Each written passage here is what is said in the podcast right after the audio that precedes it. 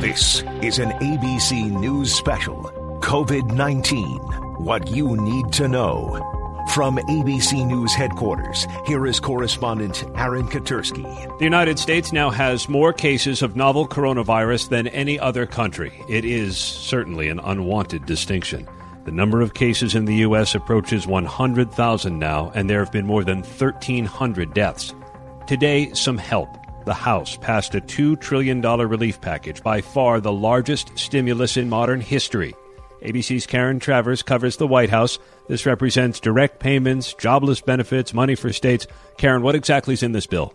Well, it's $2 trillion, Aaron, and that is a lot of federal money. It's over $800 billion that goes to support small and larger businesses. It's going to boost unemployment benefits, enhancing those uh, for millions of Americans. And there's also $100 billion in assistance for hospitals and health systems across the nation. This is something that there was a bit of partisan fighting about, but something that both Republicans and Democrats did want to make sure was included because you're starting to hear big calls uh, across the nation for more federal help. The other big thing, this is what matters to Americans. There are direct payments to American taxpayers. $1,200 uh, will go in checks, either a direct deposit or a check by mail over the next couple of weeks. They say the best case for this getting out would be starting around April 6th. You could get this faster if you have direct deposit, if you filed your taxes that way in the past.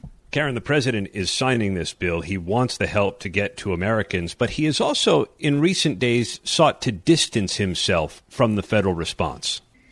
You know, Aaron, the president has made himself the face of the federal response to COVID 19 because he's been doing a daily press briefing for now two weeks. Yesterday at the briefing, he said help is on the way. And he was really, uh, I think, trying to have that human connection. He was asked questions about the unemployment claims. He was asked questions about small businesses that now are letting go workers because they have no business coming in. And, and he was trying to connect with them, but over and over kept promising it's going to to get better because the federal government is going to give you money. But I think it's also notable while he is the face of the federal government's response, Aaron, he keeps trying to push the responsibility and with that, some of the potential blame back onto state and local officials. He made it very clear in an interview on Fox News on Wednesday night. He says this has to be managed by local government and by governors. It can't be managed by the federal government. He sees himself in a support role that the federal government can swoop in and provide resources and assistance when necessary.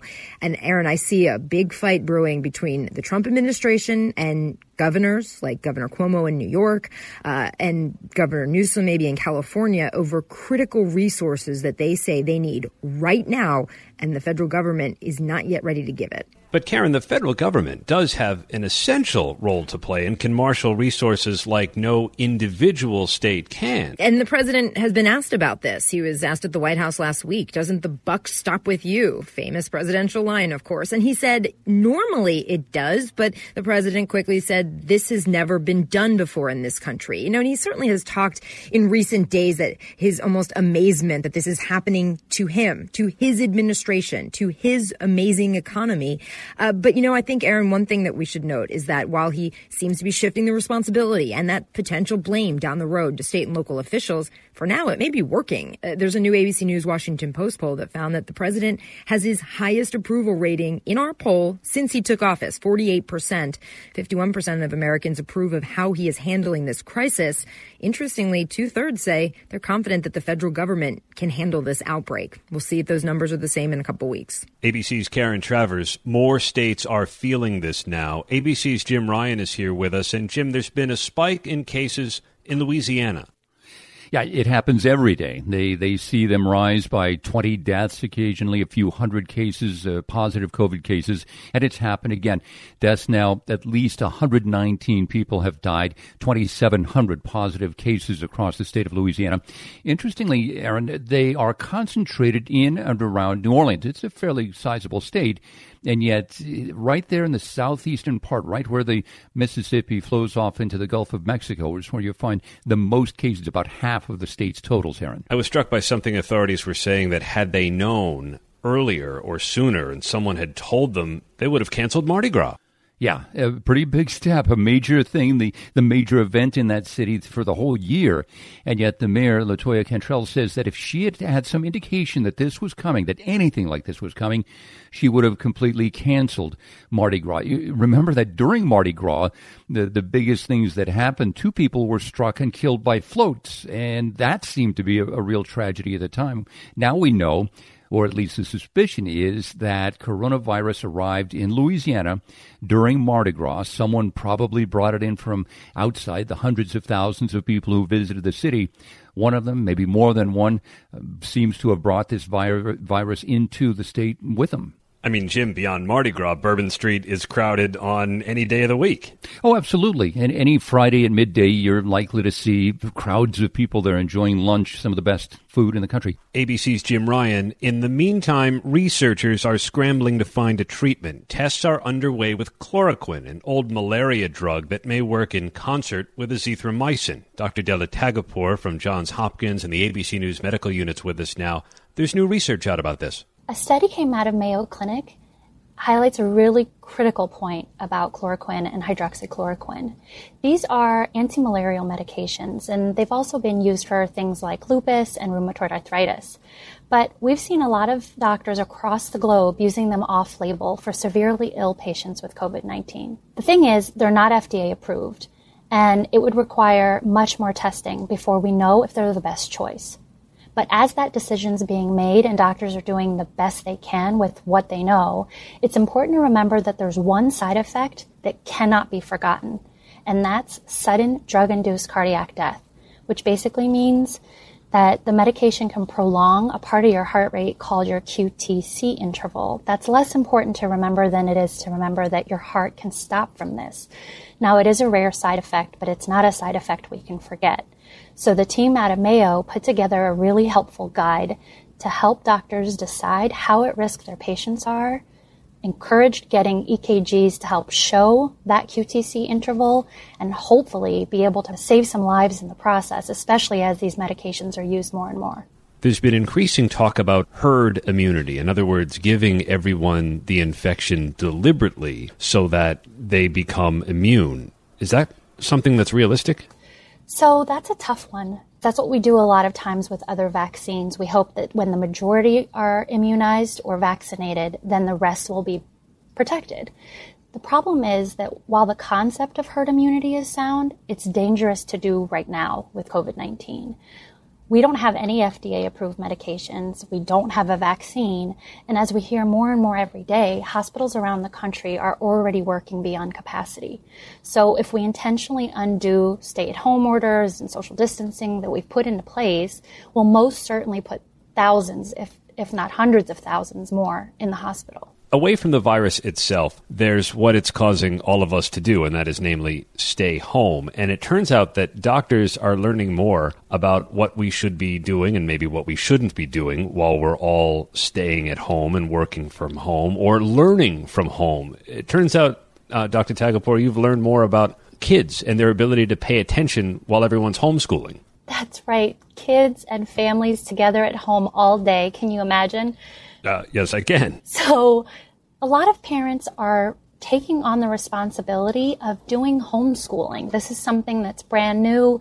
And while there are a lot of resources available online and a lot of teachers are going out of their way to provide resources at home, it's a fairly new concept for a lot of families. And families think that because kids are at school for, you know, six hours or eight hours of the day, that they should do that same amount of work at home.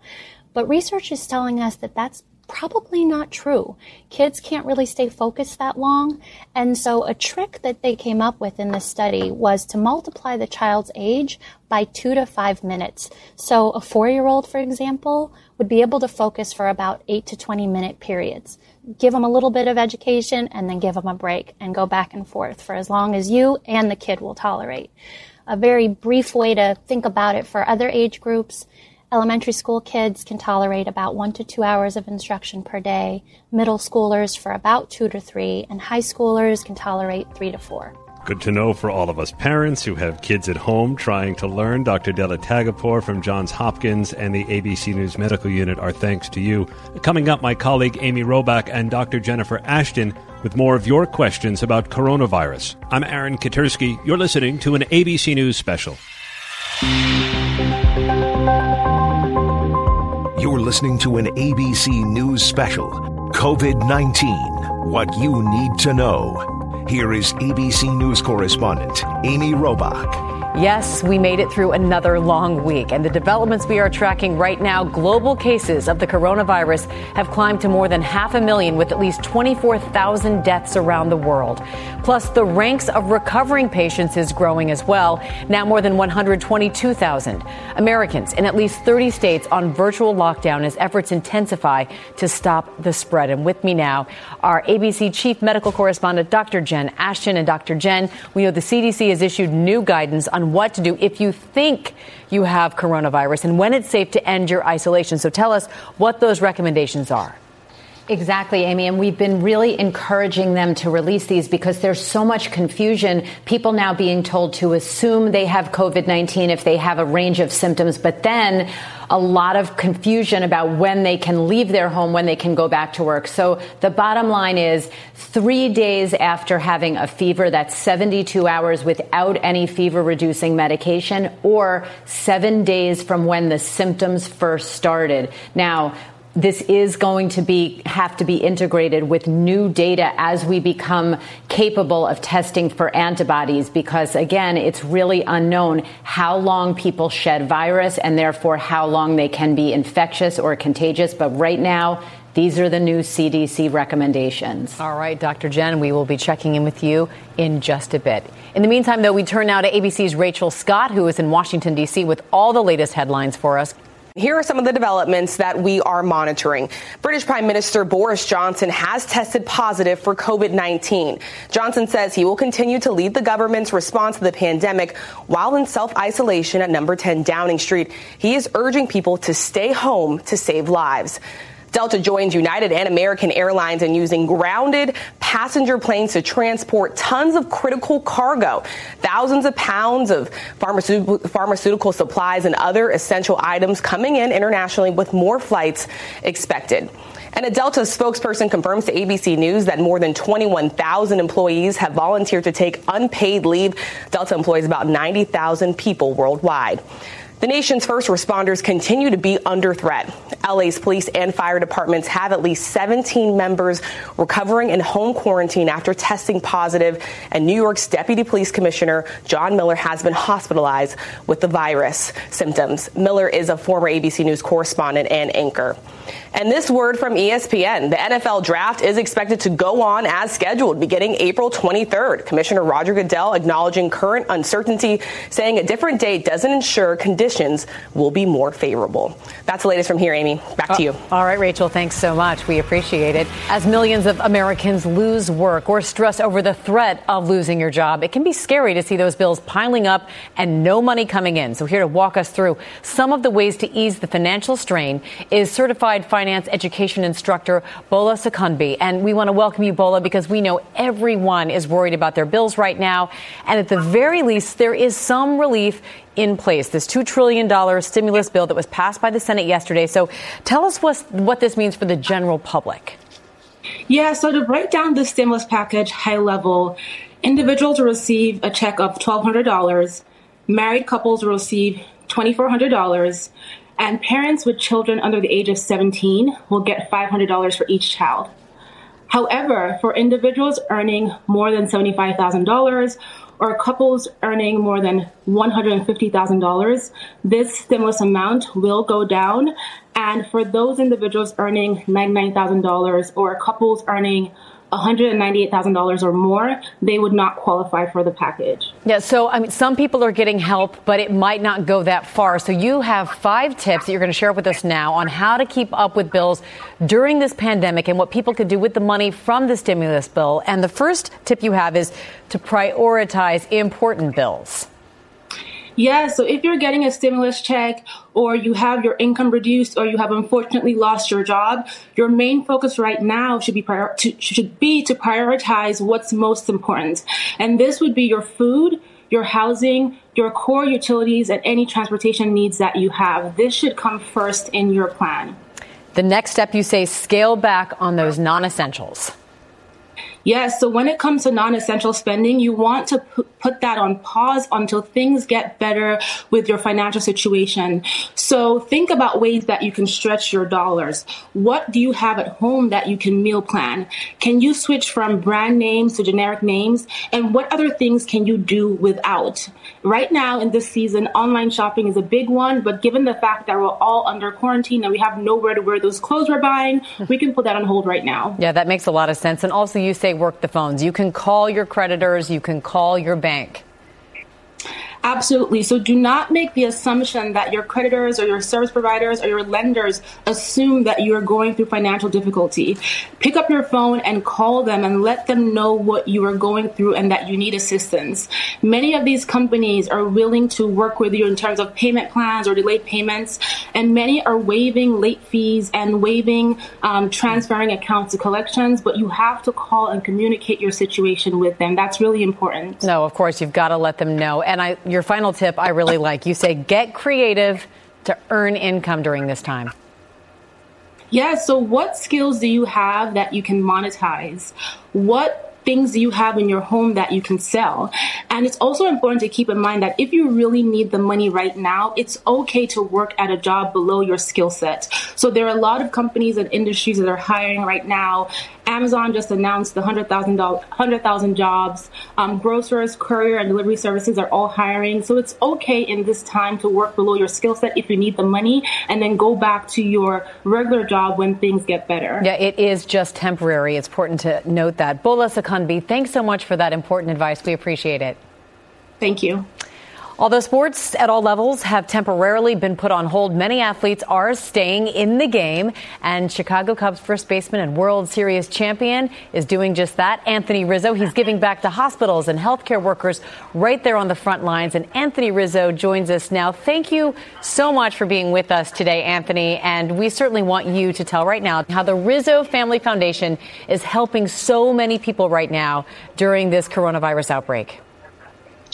So we have, uh, thank you for having me on. We have served over a thousand hot meals now to frontline workers and to hospital workers and the staff at hospitals just to help them out during these tough times. Um, a lot of these um, staff workers don't know if they're allowed to go to the grocery store and you know get basic groceries because they're they really are quarantining outside of the hospital just to stay safe and keep everyone safe. So we have donated a lot of meals here in Chicago and in Florida, and we continue to keep doing that and really help uh, the frontline nurses out as much as we can and the staff workers. Yeah, it's making me smile just imagining what that moment is like when you bring them that food. What have the reactions been like from healthcare, healthcare workers and the community? The feedback has been amazing from the healthcare workers. I mean, we've had pictures and videos of, of, of staff workers crying for a hot meal for for, for I mean the restaurants we have been serving are, are partners with us in the, the foundation that helped us out with one of our events. We have a cook off every year and they just we really want to give back to the restaurants and also help the, the, the frontline workers. So it's really been a win-win because there's a lot of people in tough times right now and we're just trying to help out any way we can. Yeah, it is so wonderful that you're doing that. And I, I want to ask before you go yesterday would have been opening day. So, what is your message to all of those baseball fans out there right now? I think it's just to, to stay strong together. Uh, we're going to get through this together. This is tough for everyone. We all want to be playing baseball. We all want sports on television. Uh, a lot of people want to be going to work on a daily basis and get back into that routine. So while you're at home, take time to invest in yourself and – get into a little routine that makes you happy. It's it's it's hard to be home 24/7, but everyone's doing this together, so you're not alone. Yeah, that's important to remember. Anthony Rizzo, a hero on and off the field. Thank you for all you're doing for your your community. We appreciate it. Thank you guys. I appreciate it. Coming up next, right here on What You Need to Know, Dr. Jen Ashton answers your questions on coping with the stress of the crisis and stopping the spread, plus words of wisdom on keeping faith alive on this Friday. And did you know it's actually possible to make a love connection in spite of the quarantines and social distancing? Dating in the pandemic. We'll be right back.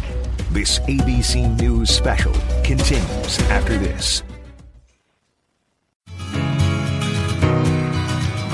You're listening to an ABC News special COVID 19 What You Need to Know. Once again, here is ABC News correspondent Amy Robach. Welcome back. We're checking back in with Dr. Jen Ashton. And, and Dr. Jen, so many people are concerned, but, you know, our hearts really go out to those women who are pregnant right now because imagine some of these hospitals now saying you can't have a plus one, and there are already so many what ifs when it comes to giving birth. This is just another sign of the times, unfortunately. Exactly. So there are two evolving things that I'm really keeping my eye on in terms of obstetrics and pregnancy. And I'm hearing from so many women with questions and concerns. One, as you said, a lot of hospitals in these hotspots, New York City and the surrounding areas being one of them, are restricting no support people to that woman when she's in labor. This, a lot of people are saying, actually puts that pregnant woman in more risk as she's delivering. Obviously, it's a major lifestyle stressor for the father father of the baby or the partner as well as the woman. Hopefully, we'll see that relax sometime soon, but a lot of hospitals just not taking any chances whatsoever about possibly having someone in the hospital that may have COVID 19 and may not know it. And I know you've delivered uh, over 1,500 babies, am I correct? So you know more than anyone what, yeah. this, what this means for these women. Absolutely, and for the fathers or the partners, um, you know, it's a it's a massive issue. So that's one thing that I'm focusing on. The other thing is there's brand new data, very small studies that there may, and I want to underscore, may be evidence of in utero transmission. We call it vertical transmission of women who are sick with COVID-19. Um, babies are being tested hours after delivery and found to have antibodies to coronavirus. So again, it needs more research, but there are a couple of new studies out that that suggest that it may be happening. What is the actual incubation period for the virus? Can you develop symptoms after the stipulated period? Well, recent study shows that the average incubation period is 5.2 days, and of people who eventually test positive, 97% do so by day 11. So 14 day incubation period and observation period is generally what we're using, but recent study just published in JAMA, uh, I'm sorry, in Lancet Infectious Diseases, I'm looking at so many journals now, I can't keep them straight, um, has found evidence of viral shedding in people who were tested positive as far out as 20 days or more. We don't know that that means they'll still be infectious or contagious, but again, there's a lot about this virus that we still don't know. The assumption is that so much of it is transmitted via close contact in people who don't even have symptoms yet. If you have a question for Dr. Ashton, we urge you to send them to her. Instagram at Dr. J. Ashton. We'll check in with you in just a bit, Jen. And it's Faith Friday here at ABC. And in times like these, keeping your beliefs strong and your spirits high can definitely be challenging. So we thought we'd bring in someone who can help shed some light on how we can all keep our faith alive. You might remember him from Prince Harry and Meghan Markle's wedding. He is also the presiding bishop of the Episcopal Church. Joining me now is the Reverend Bishop Michael Curry. Bishop Curry, thank you so much for being with us. We certainly appreciate it, and we need to hear from you today. We know with assemblies and large gatherings currently prohibited, how are you advising religious leaders to guide their congregations and then the parishioners themselves to keep their faith alive? Well, you know, I mean, there are a number of things. Um, one of the things I've realized is that while um, we must have physical distancing, we don't want to have social distancing, which is to say, physically, we shouldn't be within proximity of each other, um, you know, six feet or whatever the, the standards are. But socially, we need to be in contact with each other. And fortunately, our technology provides a number of options that we might not have had even 20 years ago. And so we're encouraging clergy um, and church folk have church online. Use Facebook Live, Zoom, um, uh, Instagram, use all the mediums that we have available to us. Have a worship service online. It doesn't have to be fancy. Just do it. Uh, pray to God, read scriptures, um, um, preach a sermon. Uh, don't make the sermon too long, but preach a sermon um, and do all the things we do in church. And then I heard about a, a church where they were having coffee hour like they do on Sunday morning, for example, only they were doing it online, telling everybody, um, brew your coffee, make your tea, get a donut or whatever, and c- join us on Zoom, and we'll have coffee hour together. I love um, it. I Um, love it. And, and, and, you know, Bishop, I know you've talked before about the restorative power of love. How do you see that working, especially in times like this? Sometimes when we all really need an actual hug, uh, how do you practice love in this era of physical distancing? There, there are three things. Um, um, Jesus at one point um, re- reached into the Hebrew scriptures and told somebody, Love the Lord your God with everything you got, love your neighbor as yourself. Love God, love your neighbor, love yourself. One way to do that is ask, how can I love God or be in a relationship with God today? How can I love my neighbor, somebody else, and be in, in a relationship and help somebody else today? And how can I love myself? If you get those three and just live with those three ways to be in relationship with God, relationship with others, be a way of helping others, as well as being in relationship with yourself. Those three create a holistic life that, that can help you navigate even in tough, yeah. uncertain, and sometimes very difficult times. Especially in times like these, I would imagine. And I know you, like so many other mm-hmm. leaders, are an advocate for those less fortunate and for social justice. So talk a little bit more about how you're continuing that in these times. Well, in, in a number of ways. For example, um, uh, uh, you, you can still write members of Congress. We can still uh, write um, or email um, our leaders with our perspectives on how they can uh, work for the common good. We can still do that. And, and they, like we, um, uh, are, are sort of quarantined as well. So believe me, that will get read. So we can do that to advocate for um, for those who don't have anybody to advocate for them. We can also do it by being in groups and finding ways to do it self safely, um, but to actually serve others. Yep. There's a soup kitchen. I'm here in Raleigh, North Carolina. Um, at Good Shepherd Church, downtown Raleigh, um, where they're doing it safely. Um, normally, they have people come in and sitting and eat, uh, mainly for the homeless community, but they're doing bag lunches and they're doing it in ways that are safe and volunteers are safe you can do something. Um, and if you can't do that, you can pray for somebody, or you can pick up the telephone and call somebody. If you're not high tech, go low tech. Pick up the telephone. I love you're it. High tech. Get out the cell phone. I love it. I love your enthusiasm and your positivity. It is certainly contagious. Reverend Bishop Michael Curry, thank you. Be well. We really appreciate those words of wisdom. We have much more ahead right here. Love in the time of corona. Quarantine dating tips for those looking for a way to keep their distance but still find a match. This ABC News special, COVID 19, What You Need to Know, continues after this. You're listening to an ABC News special, COVID 19, What You Need to Know. Once again, here is ABC News correspondent Amy Robach. Welcome back. Just weeks ago, a city north of Manhattan had one of the first clusters of COVID 19, and some drastic measures were taken to stop the spread there. In New Rochelle, a one mile containment zone was set up around an entire community, and the National Guard was even called in to help deliver meals to those who were stuck in isolation. The move has had some promising results, and joining us now is the mayor of New Rochelle, Noam Bramson. Thank you for joining us, Mayor Bramson, and I want to start by asking you uh, how things are going because New Rochelle was really the first hot spot in the New York area. Where are you now? Well, thank you for having me. And I, I think New experience does give us some reason for cautious optimism. Uh, because we were an early hotspot, we also implemented early containment measures intended to limit the spread of the virus. And the preliminary data suggests that that has been somewhat effective. Uh, the rate of increase in Rochelle seems to be slowing and New Rochelle is declining as a percentage of positive cases uh, in our region. Uh, so all that is uh, is good news. But I, I do want to emphasize uh, the caution. Uh, the data can be interpreted in lots of different ways. Uh, the municipally aggregated information lags behind the positive reports to individuals, so we are a couple of days behind the facts on the ground. And, and we know that even in the most optimistic scenario, this is still going to be a long and significant ch- challenge. So it's entirely premature to celebrate.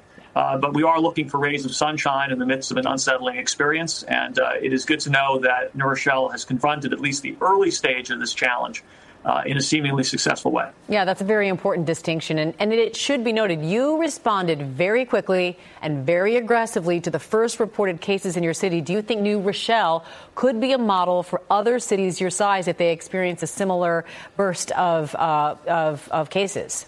Uh, yes, I think so. And look, I want to give credit to, to Governor Cuomo in New York State. They, they were in the driver's seat here and they identified uh, the early challenge that we had in New Rochelle and, and prescribed the limitations that were imposed here.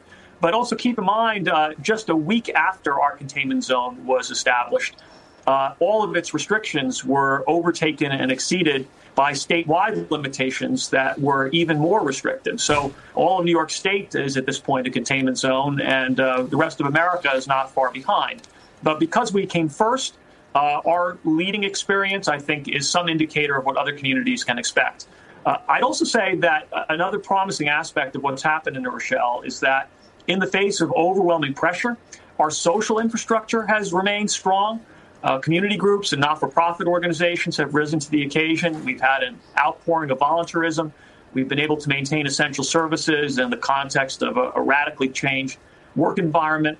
So, all of that suggests that even though this is hard, uh, we will be equal to the test, and we'll be able to come out on the other side with a, a, strong and healthy community. Yeah, and, and can you talk a little bit about, if you have any right now, any plans to reopen, so to speak, New Rochelle, and what are you hearing from residents there? Well, I think everyone uh, in the state and everyone in America is eager to resume some form of normal life. We're living with limitations that would have been unimaginable uh, just a few weeks ago. Uh, but we don't have any plans in New Rochelle to go on our own and to relax restrictions that are common to the state as a whole.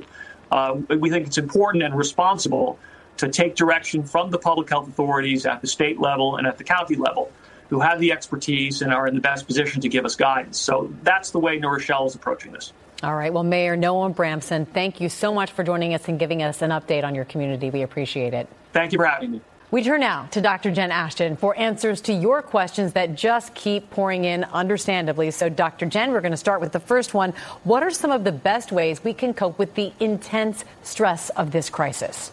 Oh, that's so that's so important, Amy. And by the way, if anyone has any ideas, send them my way. I would like to hear them as well. But I think the first thing is, while our, all of our routines have been disrupted, try to find new routines when you're staying at home and sheltering in place. Try to connect with people. Use creative ways to do that. Obviously, it's heavily technology based. We've seen amazing examples of that. And I think it's really important, even if homebound, to do something physical every day. Um, I think when, when our bodies move and feel good, we release those endorphins, and that can help our mood and our spirit too. I could not agree more. I'm getting the kids to do some calisthenics at the very least each and every day, and it, you can see their mood change. This next question, very interesting. I live in Savannah, Georgia, where we are expecting close to 90 degree temperatures over the next few days. What effect, if any, will these warmer temperatures have on the spread of COVID 19? So we don't know because this is a new virus and no one has a crystal ball, but other coronaviruses and other respiratory viruses do tend to have seasonal variation. And we're starting to see in the southern hemisphere some increases in cases. So it's a good news, bad news situation. We may see a drop up here with change in temperature and humidity, but then we can expect a second peak when our weather changes again. So preparation during that time period will be key. But bottom line is we just don't know what's going to happen as the weather changes. Yeah, this is going to be a wait and see moment uh, as we see those temperatures rise. All right, if you have a question for Dr. Ashton, we urge you to send them to her Instagram at Dr. J. Ashton.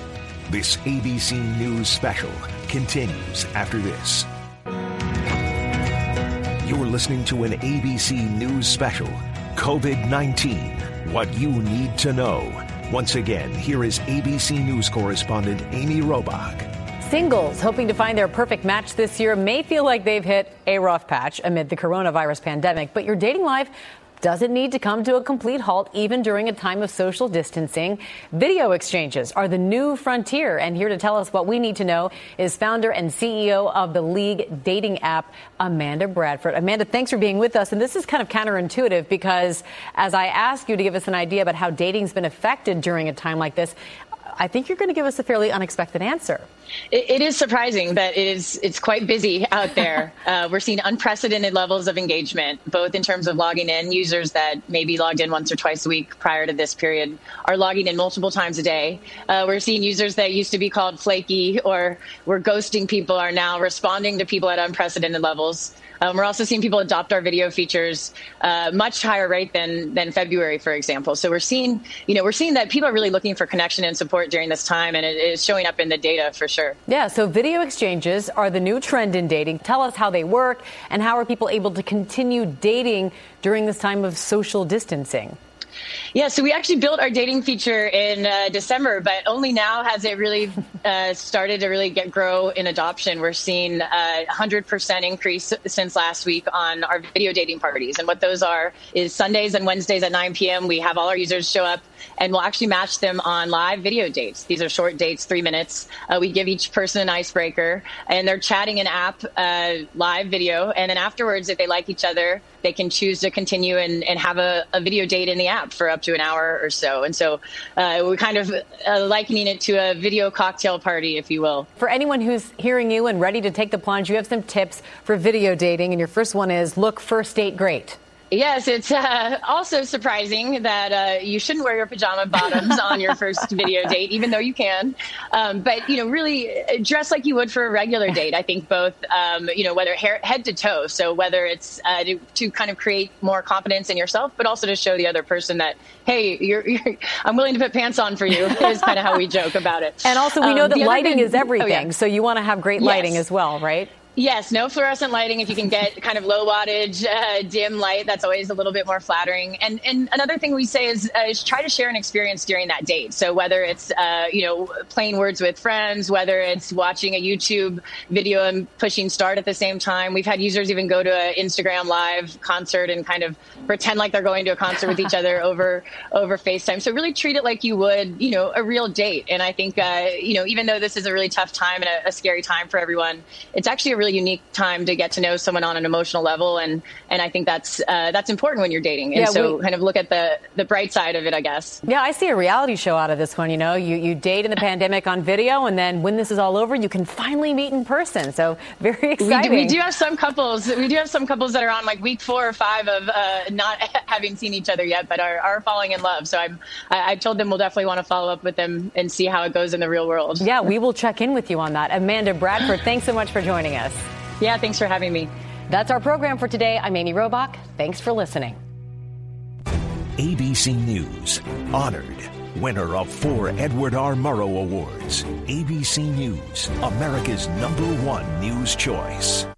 Hey, I'm Andie Mitchell, a New York Times bestselling author. And I'm Sabrina Kohlberg, a morning television producer. We're moms of toddlers and best friends of 20 years. And we both love to talk about being parents, yes, but also pop culture. So we're combining our two interests by talking to celebrities, writers, and fellow scholars of TV and movies. Cinema, really. About what we all can learn from the fictional moms we love to watch. From ABC Audio and Good Morning America, Pop Culture Moms is out now wherever you listen to podcasts.